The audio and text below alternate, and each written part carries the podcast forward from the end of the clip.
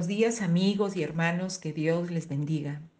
Estamos al día lunes 23 de noviembre del año 2020 y a los 253 días de medida sanitaria en el Perú.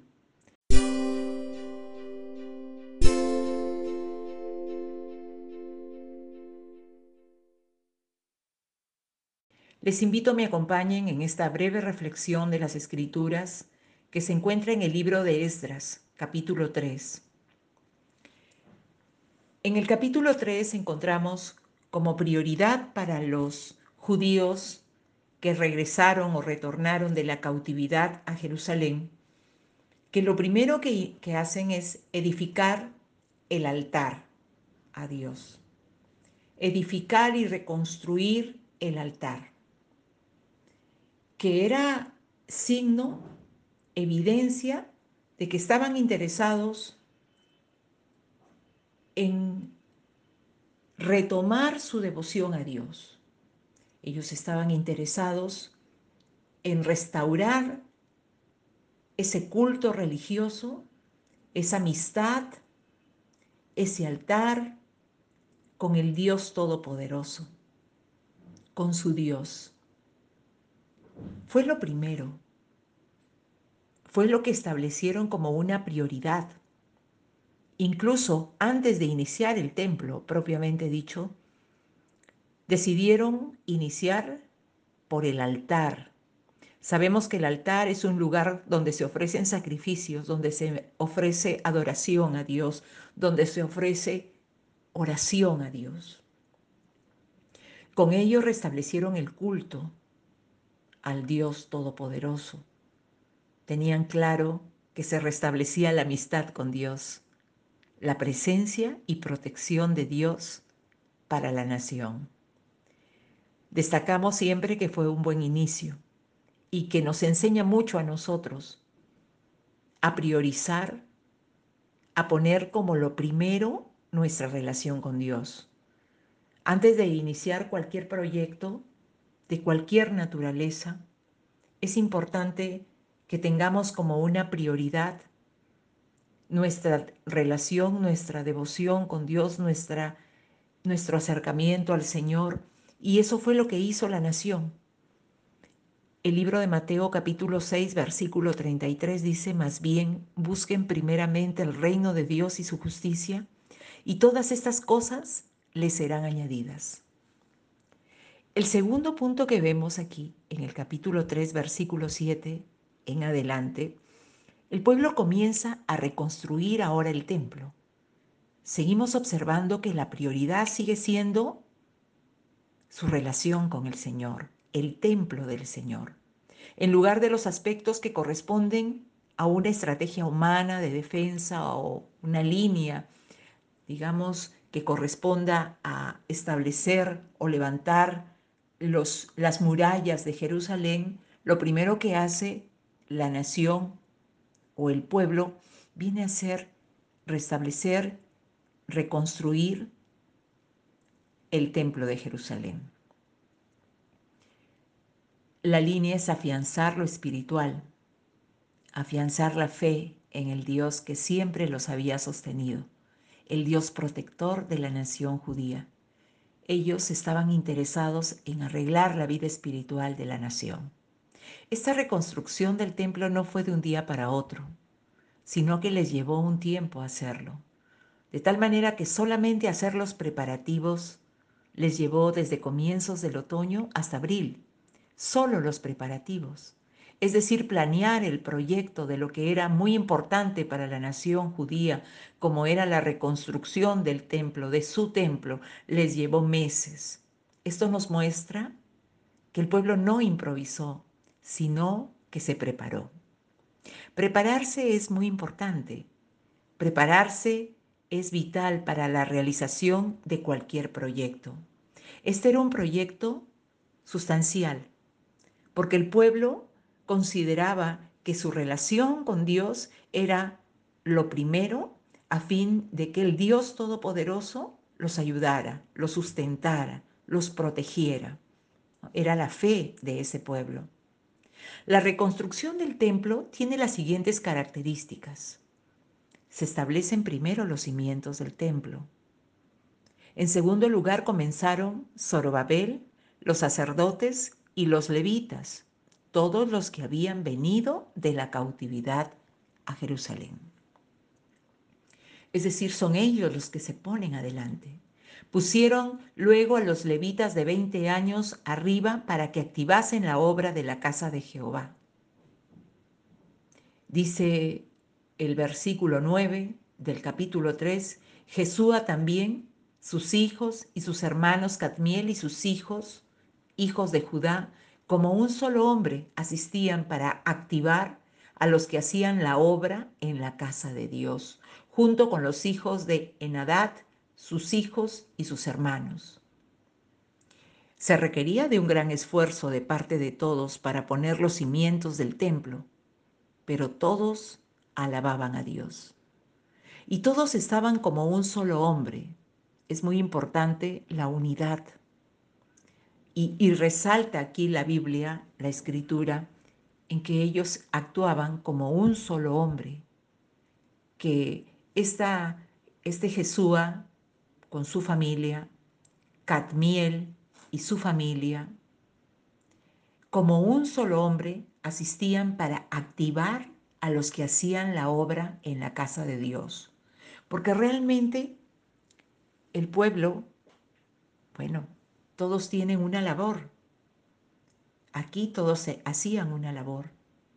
Unos hacían la obra, otros asistían para activar a los que hacían la obra, pero todos eran de un mismo ánimo, eran de un mismo sentir, de un mismo corazón. Se requería de un gran esfuerzo de parte de todos para poner los cimientos del templo.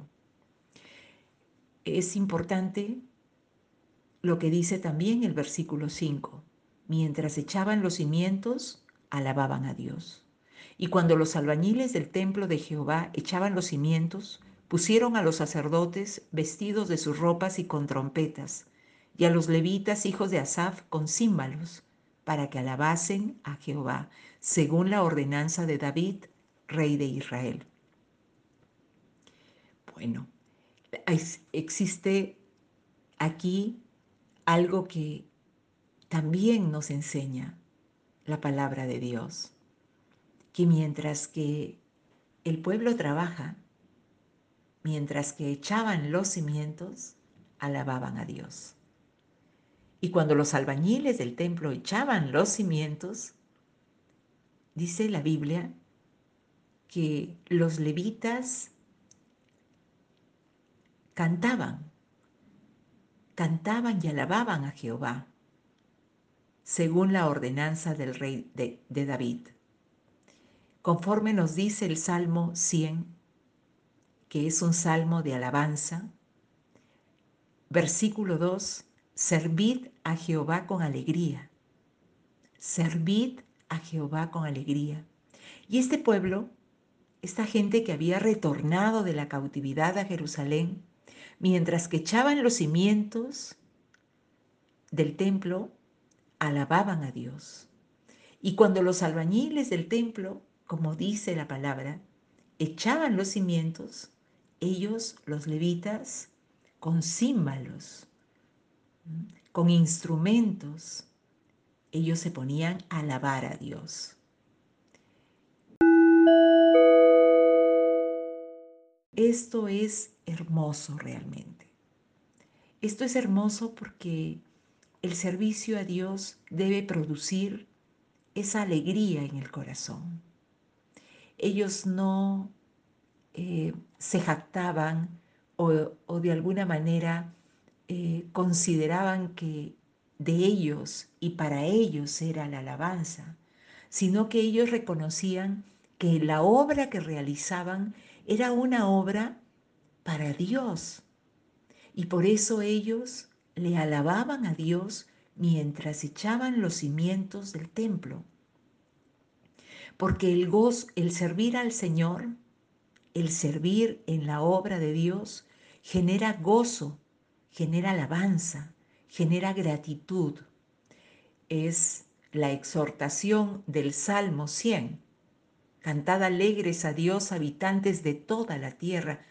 Versículo 2, servid a Jehová con alegría, porque el servicio a Dios debe ser un servicio que genere gozo, alegría, porque se está haciendo para Dios. Y mientras que echaban los cimientos del templo, estas personas, este pueblo se llenaba de alegría, se gozaba. Y muchos de los sacerdotes, de los levitas y de los jefes de casas paternas, ancianos que habían visto la casa primera, viendo echar los cimientos de esta casa, lloraban en alta voz, mientras muchos otros daban grandes gritos de alegría. Los ancianos en especial, ellos lloraban porque recordaban el templo de Salomón y estaban ahí después de aproximadamente 50 años que había transcurrido desde la destrucción del templo, mirando cómo ahora se reconstruía el nuevo templo. Se reconstruía este templo llamado Templo de Zorobabel, porque es Zorobabel quien lidera esta obra. Sin embargo, lo que honra a Dios más que el esplendor de un edificio o un templo son las actitudes, es la disposición de hombres que trabajan, que se involucran en la obra. Es esa actitud la que es agradable a Dios, la que se resalta en la palabra.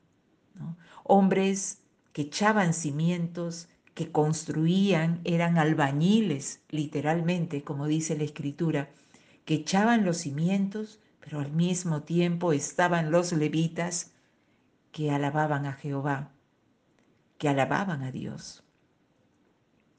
Esto es, esto le daba gloria a Dios, esto honra a Dios.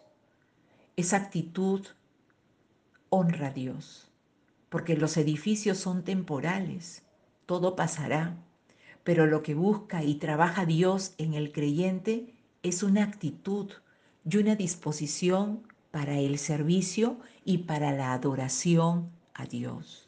Dios se merece toda gloria, toda adoración y toda alabanza. Dice en el versículo 13, capítulo 3, versículo 13, y no podía distinguir el pueblo el clamor de los gritos de alegría de la voz del lloro, porque clamaban, clamaba el pueblo con gran júbilo y se oía el ruido hasta, hasta de lejos. Este templo, a diferencia del templo que construyó Salomón, que duró algo más de siete años, la reconstrucción de este templo eh, después de la cautividad, el denominado templo de Zorobabel, duró cuatro años se reconstruyó este último templo en medio de ruinas. De tal manera que estos ancianos, aquellos que todavía estaban vivos y que veían ahora cómo se reedificaba de las ruinas, prácticamente se estaba reedificando el templo a Dios, ellos lloraban, ¿no? Lloraban. Y había ahí toda una algarabía en ese pueblo, gritos de alegría, voz de lloro, porque el pueblo clamaba con gran júbilo. Y esto se escuchaba pues hasta hasta por todos lados, hasta de lejos. Porque cuando el pueblo de Dios se une y trabaja unido como un solo hombre en la obra de Dios, hay un impacto en la sociedad, hay un impacto en la nación, hay un impacto en la familia. Y se escucha, y se escucha hasta de lejos. Por eso es importante que como un solo hombre, los creyentes podamos unirnos en la obra de Dios, no buscando nuestra propia gloria, sino adorando y alabando a Dios como lo hizo este pueblo. Finalizo esta reflexión con lo siguiente. Nuestra, nuestra prioridad, ¿cuál es? Tenemos como prioridad en la vida involucrar nuestros mejores esfuerzos, nuestros mejores años, nuestro mejor tiempo en tener una relación con Dios o no forma parte de nuestra agenda esta, este proyecto, nuestra relación con Dios. Hemos agendado, lo hemos anotado como algo prioritario en la vida, nuestra relación con Dios, nuestra adoración, nuestro acercamiento con el Dios de los cielos, con el Dios Todopoderoso. Si ya tenemos una relación con Dios, o la hemos tenido y nos hemos alejado de, Él, estamos interesados en que ella se restaure. Estos judíos sí priorizaron la restauración del templo. Primero la restauración del altar, luego la restauración del templo. Era prioritario para ellos. De eso dependía todo. Nuestros esfuerzos están dirigidos en ese norte, es decir, trabajamos para lograr ese objetivo, nos preparamos de algún modo. Estas personas fueron estimuladas, motivadas por el Espíritu Santo para reconstruir el templo y su relación con Dios. Y es el mismo Espíritu Santo el que en este tiempo estimula al creyente, estimula a la iglesia de nuestro Señor Jesucristo, a la iglesia universal que está constituida por el conjunto de creyentes que estamos por diferentes partes del mundo. El Evangelio de Juan capítulo 14 versículo 16 dice, refiriéndose al Espíritu Santo, Jesús dijo, y yo le pediré al Padre, y Él les dará otro consolador para que los acompañe siempre. En el mismo Evangelio capítulo 16 versículos del 8 al 11 dice la, eh, dice la palabra, y cuando Él venga convencerá al mundo de su error en cuanto al pecado, a la justicia y al juicio. En cuanto al pecado, porque no creen en mí. En cuanto a la justicia, porque voy al Padre y ustedes ya no podrán verme y en cuanto al juicio, porque el príncipe de este mundo ya ha sido juzgado. En el libro de los Hechos, capítulo 4, versículo 31, dice la palabra, después de haber orado, tembló el lugar en que estaban reunidos. Todos fueron llenos del Espíritu Santo y proclamaban la palabra de Dios sin temor alguno. Este es el tiempo. Este es el tiempo donde debemos poner manos a la obra y ser y tener un mismo sentir y ser de un mismo corazón para que los creyentes llenos del Espíritu Santo podamos primero considerar como fundamental nuestra relación con Dios y en segundo lugar proclamar la palabra de Dios sin temor alguno. Dice Primera de Corintios capítulo 12 versículo del 4 al 7. Ahora bien hay diversos dones, pero un mismo espíritu. Hay diversas maneras de servir, pero un mismo Señor. Hay diversas funciones, pero es un mismo Dios el que hace todas las cosas en todos. A cada uno se le da una manifestación especial del Espíritu para el bien de los demás. Es decir, no hay quien pueda estar paralizado. Dios ha repartido dones a los creyentes, dones a su iglesia, porque hay diversas maneras de servir a un mismo Señor. Hay diferentes funciones, pero es un mismo Dios el que hace todas las cosas en todos. A cada uno se le da una manifestación especial del Espíritu para, que para el bien de los demás. Es decir, con estas capacidades que el Señor ha repartido a su iglesia, no, no podemos estar sin hacer nada en la obra de Dios, sino que su Espíritu Santo nos capacita para todos ser útiles y ser como un, un solo hombre, unidos, como uno solo, como está escrito, como un solo hombre. Y de esta manera servir al Señor en este tiempo compartiendo su palabra, sin ningún temor. Que Dios les bendiga y los dejo con esta reflexión. Que tengan un excelente día. Amén.